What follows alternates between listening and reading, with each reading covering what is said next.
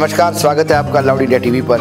लेकर आया हूँ आपका अपना कार्यक्रम, पॉलिटिकली यूर्स अशोक वानखड़े।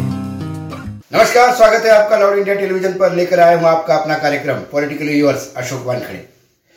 देश में पहले लॉकडाउन का आज आखिरी दिन था। प्रधानमंत्री नरेंद्र मोदी ने देश को संबोधित किया। उन्होंने यह लॉकडाउन तीन मई तक 19 दिन के लिए आगे बढ़ाया। पूरा देश पूरी ताकत के साथ प्रधानमंत्री के पीछे खड़ा है, सरकार के पीछे खड़ा है यह प्रधानमंत्री ने भी एग्री किया।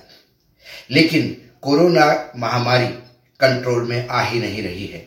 रोज नए आंकड़े सामने आते हैं और मृत्यु दर भी धीरे धीरे बढ़ रहा है। हम ये बात मानते हैं कि अन्य देशों की तुलना में भारत की स्थिति बहुत अच्छी है। फिर भी भारत की दृष्टि से देखा जाए तो ये तुलना भयावह है।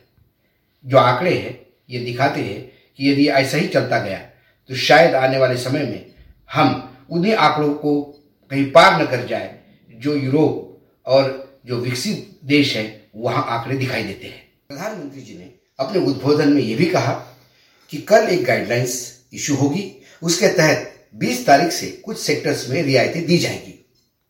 लोगों को भी रियायतें दी जा सकती है, लेकिन उन्होंने आगाह भी किया। यदि उस क्षेत्र से कोरोना का प्रकोप फिर बढ़ता है तो फिर रियायतें वापस भी ली जा सकती है।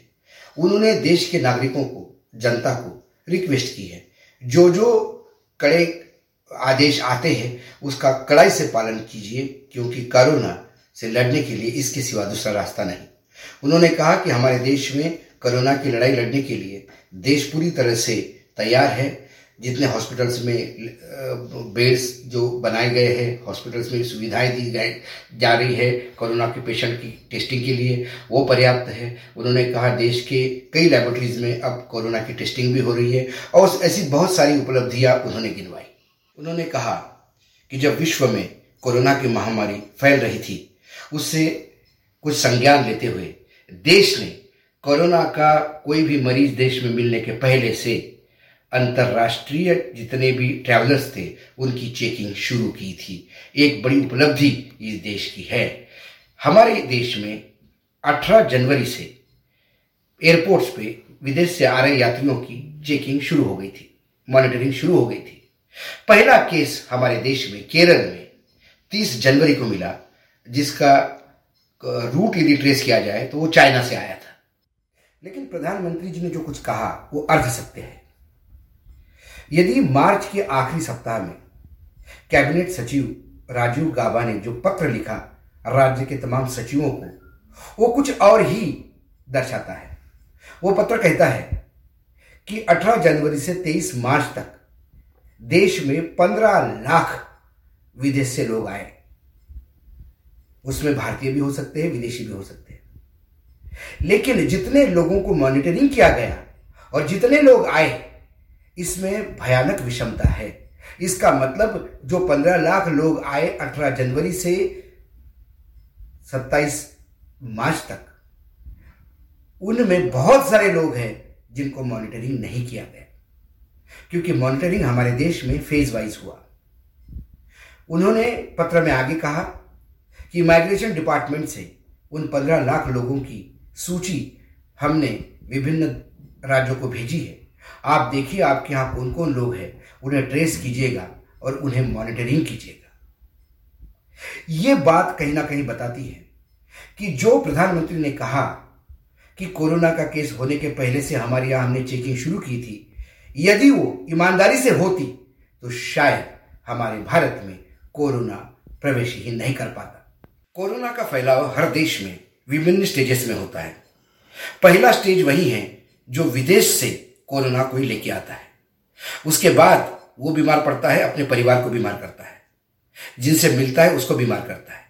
एक बार ये बीमारी हमारे देश में फैल जाती है या किसी भी देश में, लोगों में फैल जाती है, फिर जब लोग आपस में मिलते हैं तो फिर सोशल कॉन्टेक्टिंग से यह बीमारी और भी विकराल रूप लेती है।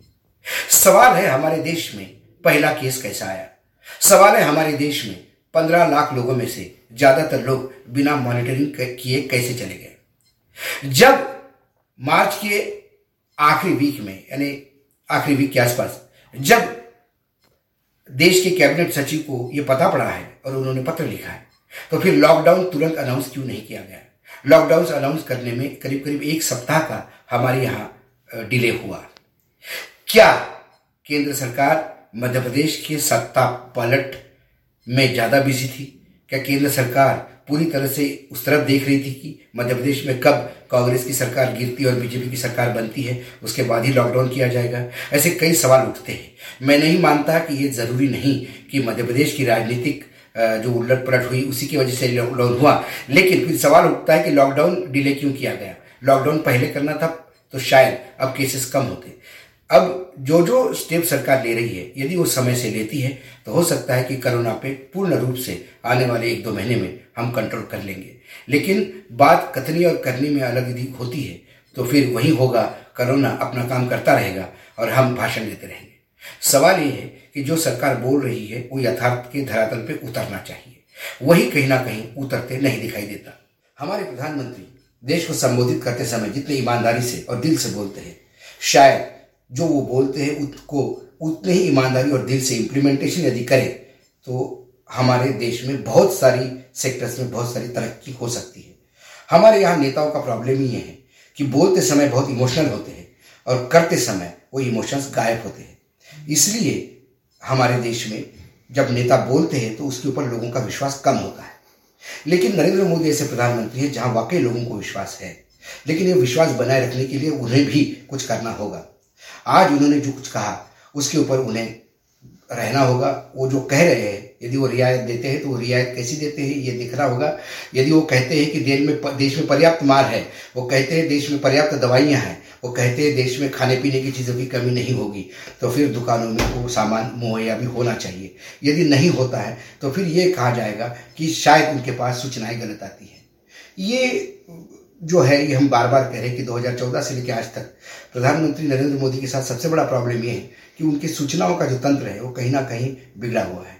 इसलिए सही सूचना उनके पास नहीं आती। इस वजह से उनकी बहुत सारी जो योजनाएँ होती है, वो ठीक से इम्प्लीमेंट नहीं होती ये हम बाकी योजनाओं पर बात करने का समय नहीं है। कोरोना की लड़ाई है। इस लड़ाई में यदि हमें जीतना है तो सरकार को उतना ही सिंसियरली और ट्रांसपेरेंटी के साथ काम करना होगा। आशा है, पहले लॉकडाउन की जो जो जो समस्याएँ थी, उससे कुछ सरकार ने सीखा होगा। तो दूसरा फ़ेज़ जो है लॉकडाउन का, वो सरकार सही मायने में लागू करवाएगी और जो सरकार बोल रही है, उसको क्रियान्वयन में दिखाई देगा। इसी आशा के साथ मैं आज का एपिसोड यहीं समाप्त करता हूँ। आज फिर लोग कहेंगे कि नरेंद्र मोदी ने इतना इमोशनल बोलने के बाद भी आप फिर उनको कुछ बातों के लिए इंगित करते हैं। क्या करें? लाउड टेलीविज़न है लाउडली बोलेंगे, ज़ोर से बोलेंगे। आज इतना ही। फिर नए विषय के साथ आऊँगा। तब तक के लिए देखते रहिएगा। Loud India TV.